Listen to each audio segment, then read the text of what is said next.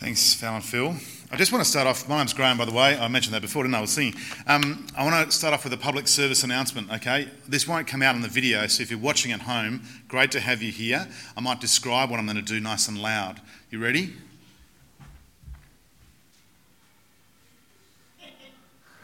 That actually feels okay. I don't know. I don't have any rashes or anything. Let's Try this one here.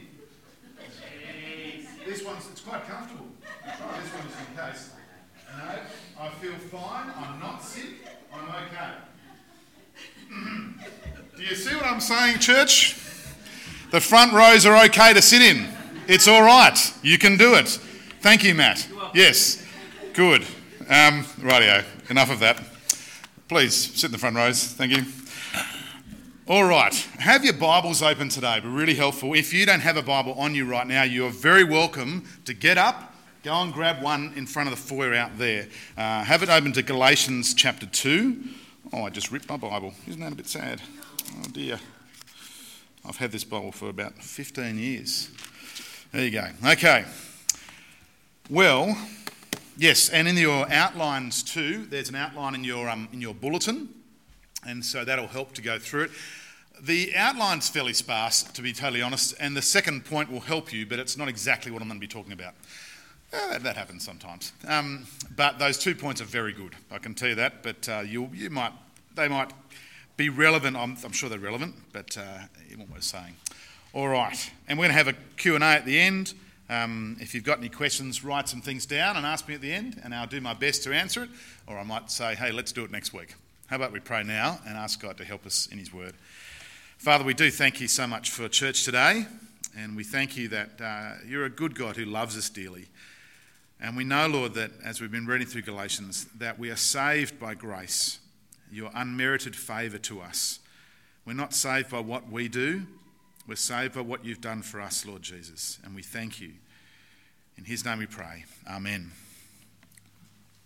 Well, uh, this this photo, this photo was taken on February 27th, uh, 2019, when Kim Jong un and Donald Trump met for their much anticipated summit. I believe it was in the Philippines, but I, I, didn't actually look up this one. There were two of them. Now, time doesn't permit us to really explore this photo in depth, but gee, wouldn't it be fun? Look at the look on Kim Jong un's face sort of bewilderment. What is going on here? Uh, it's just fantastic. I love it. And he's pointing toward. Anyway, I won't, won't do too much. Now, apparently, on the menu that night, on this, this much anticipated summit, this important meal together, on the menu was shrimp cocktail, grilled sirloin, so surf and turf. Like, what else wouldn't you want, eh? Surf and turf, and when you're meeting important people. Anyway, with uh, pear kimchi, I think that's a Korean dish, and uh, chocolate lava cake. I don't know where that's from at all. But either case, delicious, don't you think? Now, much has been written about the power and symbolism of eating together, sharing a meal with someone.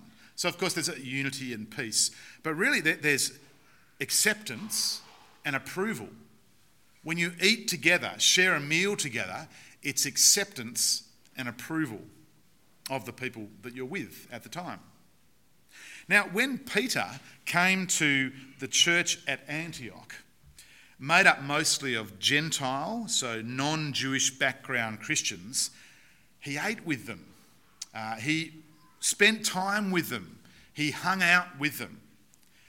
Now, to us today, this mightn't seem that significant really, but I tell you, to Peter in his day, this was a big deal. This is a huge deal. You see, for centuries, Jews were known for their law keeping, which included separation from the Gentiles. And God had established certain dietary laws and other commandments intended to keep the Jews from mingling with the Gentiles so uh, they wouldn't be corrupted by their idolatry and their immorality, which made eating with Gentiles a big no no. And Gentiles also ate certain foods. In fact, the whole thing was regarded as unclean. Don't eat with them, it's unclean. You, they're impure, you need to be separate from them. Uh, remember how, how Jesus, how, how the Jewish establishment uh, reacted when they saw Jesus eating and drinking with sinners. They hated it, they hated him for it. You see, something happened in Acts chapter 10, and that was our first reading that Valerie read for us. Something happened for Peter, something happened for Christians that was paradigm shifting. It was a game changer. It changed everything. Peter could now, Jews could now eat with Gentiles. See, Acts chapter 10 begins with a man called Cornelius. Cornelius was a, uh, he's described as a God fearing Gentile. And he had a vision in which an angel told him to send for the apostle Peter to come to his house. Uh, Cornelius did what the angel told him, and while this was happening, Peter himself had a vision. What I want to, what I want to do, I want to read the story to you. Uh, it's Acts chapter 10, verse 9. Now, if you've got a Bible there, you're welcome to follow along with me. What I'd love you to do maybe is just sit back and relax and hear the story. It's a great, great story. It's a number of verses, and I want to read it to you. Um, and let's just listen to this section of Scripture. So I'm going to start with verse 9, Acts chapter 10, verse 9. About noon the following day, as they were on their journey and approaching the city, Peter went up on the roof to pray. He became hungry and wanted something to eat. And while the meal was being prepared, he fell into a trance. He saw, heavy, uh, he saw heaven opened and something like la- a large sheet being let down to earth by its four corners. It contained all kinds of four footed animals, as well as reptiles of the earth and the birds of the air. Then a voice told him, Get up, Peter, kill and eat. Surely not, Lord, Peter replied. I've never eaten anything impure or unclean. The voice spoke to him a second time Do not call anything impure that God has made clean. This happened three times, and immediately the sheep was taken back to heaven. While Peter was wondering about the meaning of the vision, the men sent by, sent, uh, by Cornelius found out where Simon's house was and stopped at the gate. So Simon is Peter, same person. They called out asking if Simon, who was known as Peter, there you go, was staying there. While Peter was still thinking about the vision, the Spirit said to him, Simon, three men are looking for you, so get up and go downstairs. Do not hesitate to go with them, for I have sent them. Peter went down and said to the men, I am the one you're looking for. Why have you come? The men replied, We have come from Cornelius the centurion. He is a righteous and God fearing man who is respected by all the Jewish people. A holy angel told him to come uh, to have you come to his house so that he could hear what you have to say. Then Peter invited the men into the house to be his guests. The next day, Peter started out with them, and some of the brothers from Joppa went along. The following day, he arrived in Caesarea. Cornelius was expecting them and had called together his relatives and close friends. As Peter entered the house, Cornelius met him and fell at his feet in reverence, but Peter made him get up and said, Stand up, I'm only a man myself. Talking with him, Peter went inside and found a large gathering of people. He said to them, You are well aware that, this, uh, that it is against our law for a Jew to associate with a Gentile or visit him. But God has shown me that I should not call any man impure or unclean. So when I was sent for, I came without raising any objection. May I ask why you sent for me?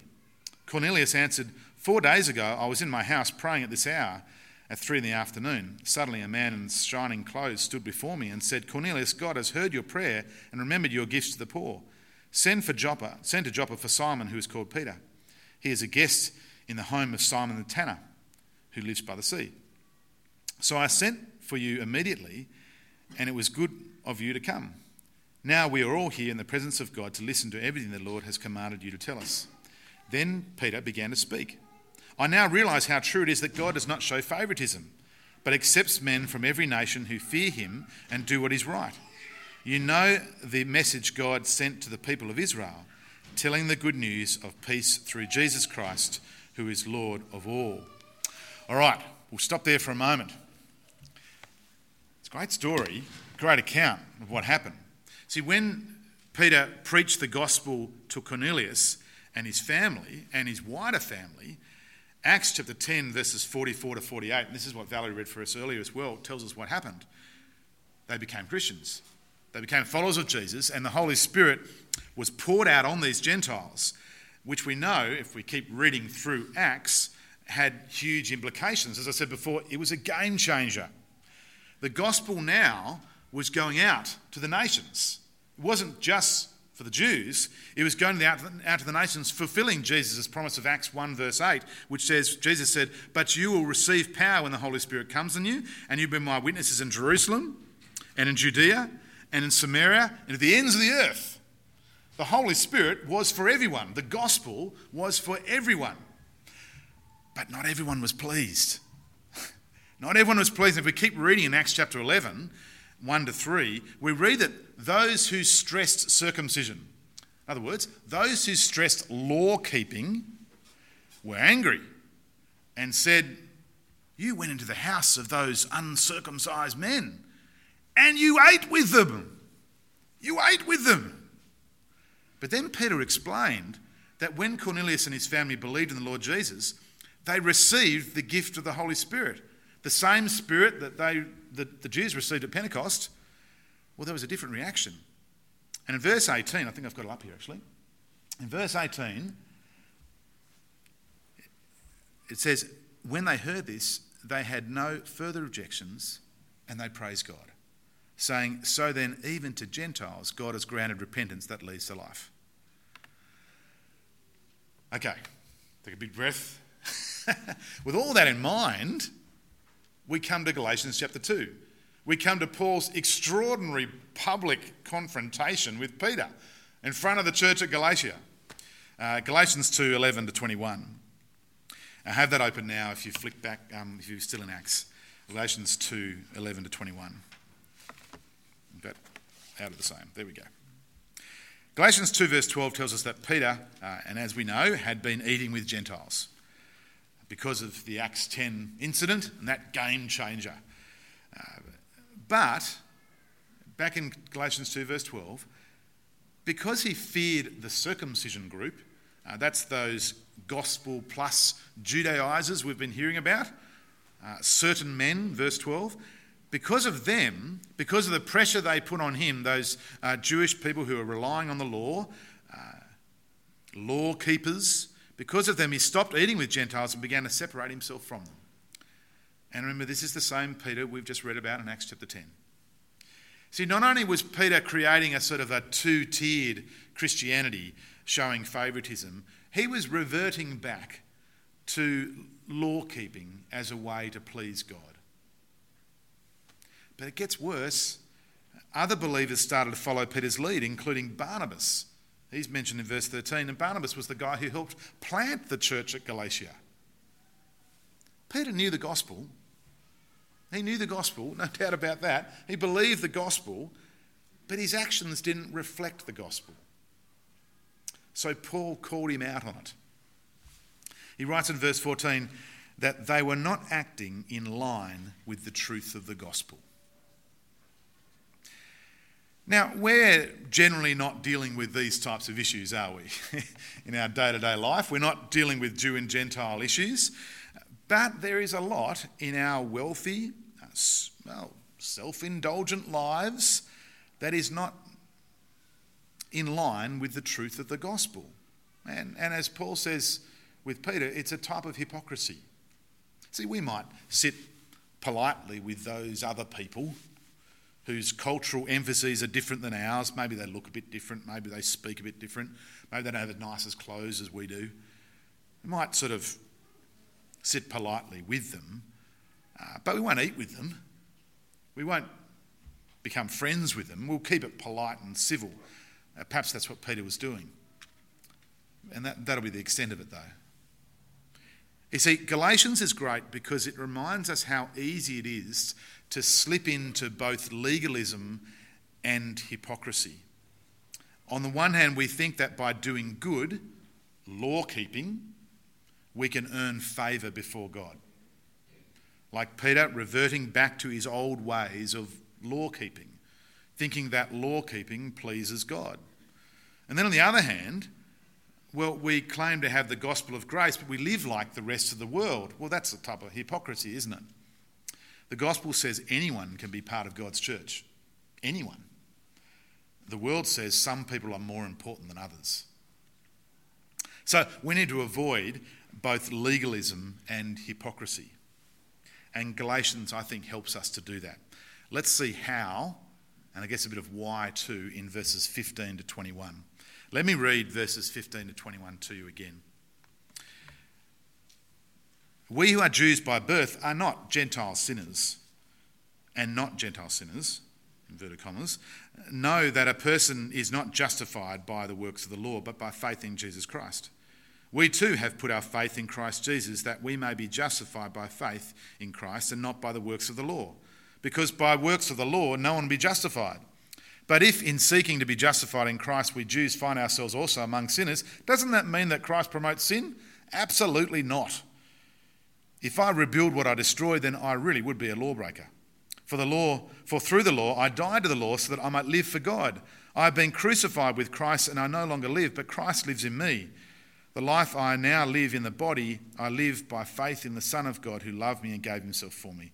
I do not set aside the grace of God for any for if righteousness could be gained through the law, Christ died for nothing. The temptation, you see, is to withdraw, the temptation to withdraw from table fellowship uh, with Gentile Christians because of Jewish food laws, as I said, is not really something that most Christians today have to deal with. Um, to start with, most of us, as far as I know, are Gentiles.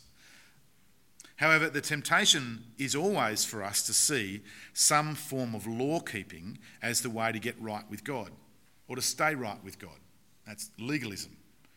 So, in terms of getting right with God, it's, it's fairly common, really. You talk to enough people, you hear people say, uh, Well, in terms of being right with God, I, I keep the Ten Commandments um, or the Sermon on the Mount or some other ethical standard. That's, that's, my, that's, that's how I'll get right with God, isn't it?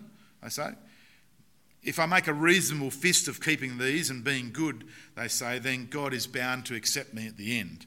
I'm a good person, right? Uh, God is bound to accept me. She'll be right. However, this sort of thinking results in a very low view of God. We think about it, doesn't it? And the law, and a very high view of ourselves. We need to realize that, that the God we are seeking to please, just to quote Hebrews 12, is a consuming fire. Picture that. Uh, an awe inspiring God of blindingly pure holiness who cannot tolerate any sin. He is no easy please God. Being good isn't good enough. And what is worse, despite our best intentions, we're all woeful at law keeping. we're woeful at it. Uh, we actually, when we actually compare our behaviour with the Ten Commandments or the Sermon on the Mount, we all come up embarrassingly short. Let's be honest. You see, Peter, like us, needed to be reminded of how we are saved and, and how that makes a difference in our lives and how we live. That we're made right with God, justified by faith in Christ alone that the judge has pronounced those who have faith in Jesus as not guilty. Paul writes in uh, 2 Corinthians 5, verse 21 God, who made him who, no, who had no sin, that's Jesus, to be sin for us, so that in him we might become the righteousness of God. See, by the death, Jesus' death on the cross, God has made a, God, God has made a way for Jesus' righteousness to be credited to us. And that is by faith in Jesus, trusting in Christ. And not Christ plus some work of ours, some good work, but simply Christ's work on the cross, faith in Christ alone. The story is told of, um, of a wealthy Englishman who purchased a Rolls Royce and uh, took his new car to France across the English Channel. It had been advertised as the car of all cars and a problem free automobile. But when the man got his car to France, well, it broke down. Dear.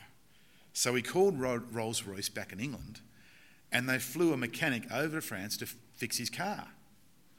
Well, of course, the man expected to get an enormous bill from Rolls Royce. You know, they'd, they'd flown all the way over to fix his car. But months passed. Months and months passed. They, he never heard from them. So finally, he actually wrote to them and he said, You know what? I can pay the bill. Just, just send me the bill, I can pay it. Well, Rolls Royce sent him back a note that said, I'm sorry, sir, but we have no record of anything having gone wrong with your car. See, this happens when someone believes the gospel. When you place your faith in Christ, you receive his forgiveness and righteousness. God looks at you and says, in regards to our sinfulness, wrongdoing against God, he looks at us and says, I have no record of anything having ever gone wrong in your life. Justification is a declaration. That's what it is. Uh, to justify, J.R. Packer wrote this. To justify in the Bible means to declare of a man on trial that he is not liable to any penalty, but is entitled to all the privileges due to those who have kept the law. Justifying is the act of a judge pronouncing the opposite sentence to condemnation, that of acquittal and legal immunity. Uh, I often remember the term, it's just an easy way to remember justification, what Paul speaks about here, uh, just as if I've never sinned. We, uh, it's a pronouncement, it's a declaration that God says, I have no record of, I have no record of you sinning against me. And it's due to God's grace, His undeserved favour of you and I. The thing is, though, for Christians, that is, for those of us who have realised how far short we fall and have cast ourselves on Jesus Christ, well, we can slip into Peter's mistake we can slip into, into this danger of law keeping. All right? Having abandoned the law as a means of being right with God, well, there's no going back though. We've abandoned the law as a means of being right with God. We won't, we're not right with God because what we do through law keeping. We're right with God because what Jesus has done for us. So, having abandoned that, the law as being a means of being right with God, don't go back. It's not as if having been declared right with God through Jesus' death alone, we then take up a regime of observing the law in order to remain Christians. We don't do that either. In Paul's words in verse 18, we cannot rebuild what we have destroyed. By trusting in Christ for our righteousness, we have utterly abandoned the path of law keeping. We've died to it. Don't try to resurrect it. If you're a Christian, we have died to the path of law keeping. We know it doesn't work. Don't try to resurrect it. That, that part of us has been crucified with Christ. And our new life with Christ is lived out by simply trusting Him, giving ourselves to Him. See, that was Peter's mistake. By drawing back from full, full fellowship with his Gentile brothers and sisters, no longer sharing a meal with them, he was reverting back to the law. He was reverting back to that old way. But he'd been crucif- he'd crucified that old way. He'd been reverting back to legalism. He was not acting in line with the truth of the gospel. He was trying to resurrect what was dead and buried. He was trying to rebuild what, they, what he had destroyed when he trusted in Christ. To attempt to add law keeping to faith was to destroy what faith was all about. Gospel plus is no gospel at all. Why, don't we, why don't we tie a few things, uh, a few things together here? It's worth um, it's worth remembering that Peter's still talking to Paul. Uh, sorry, Paul's still talking to Peter. I think, imagine, that might have been a bit intense, don't you think? Um, he's still talking to him. And so in verse 21, he finishes by reminding Peter that the Christian life is about living in line with the gospel throughout the whole of life for the whole of our lives. Let me read those two verses to you again, verse 20 and 21. I, I have been crucified with Christ and I no longer live, but Christ lives in me. The life I live in the body, I live by faith in the Son of God who loved me and gave himself for me. I do not set aside the grace of God. For if righteousness could be gained through the law, Christ died for nothing. If justification, being right with God, is by the law in any way, Christ's death is meaningless in history and it's meaningless to you and me personally. See, imagine for a moment that your house was burning down, right? And, but, you get, but you got the families out, everyone escaped, all safe. But I said to you, Let me show you how much I love you. And I ran into the house and I died. what a tragic and senseless waste of life, don't you think?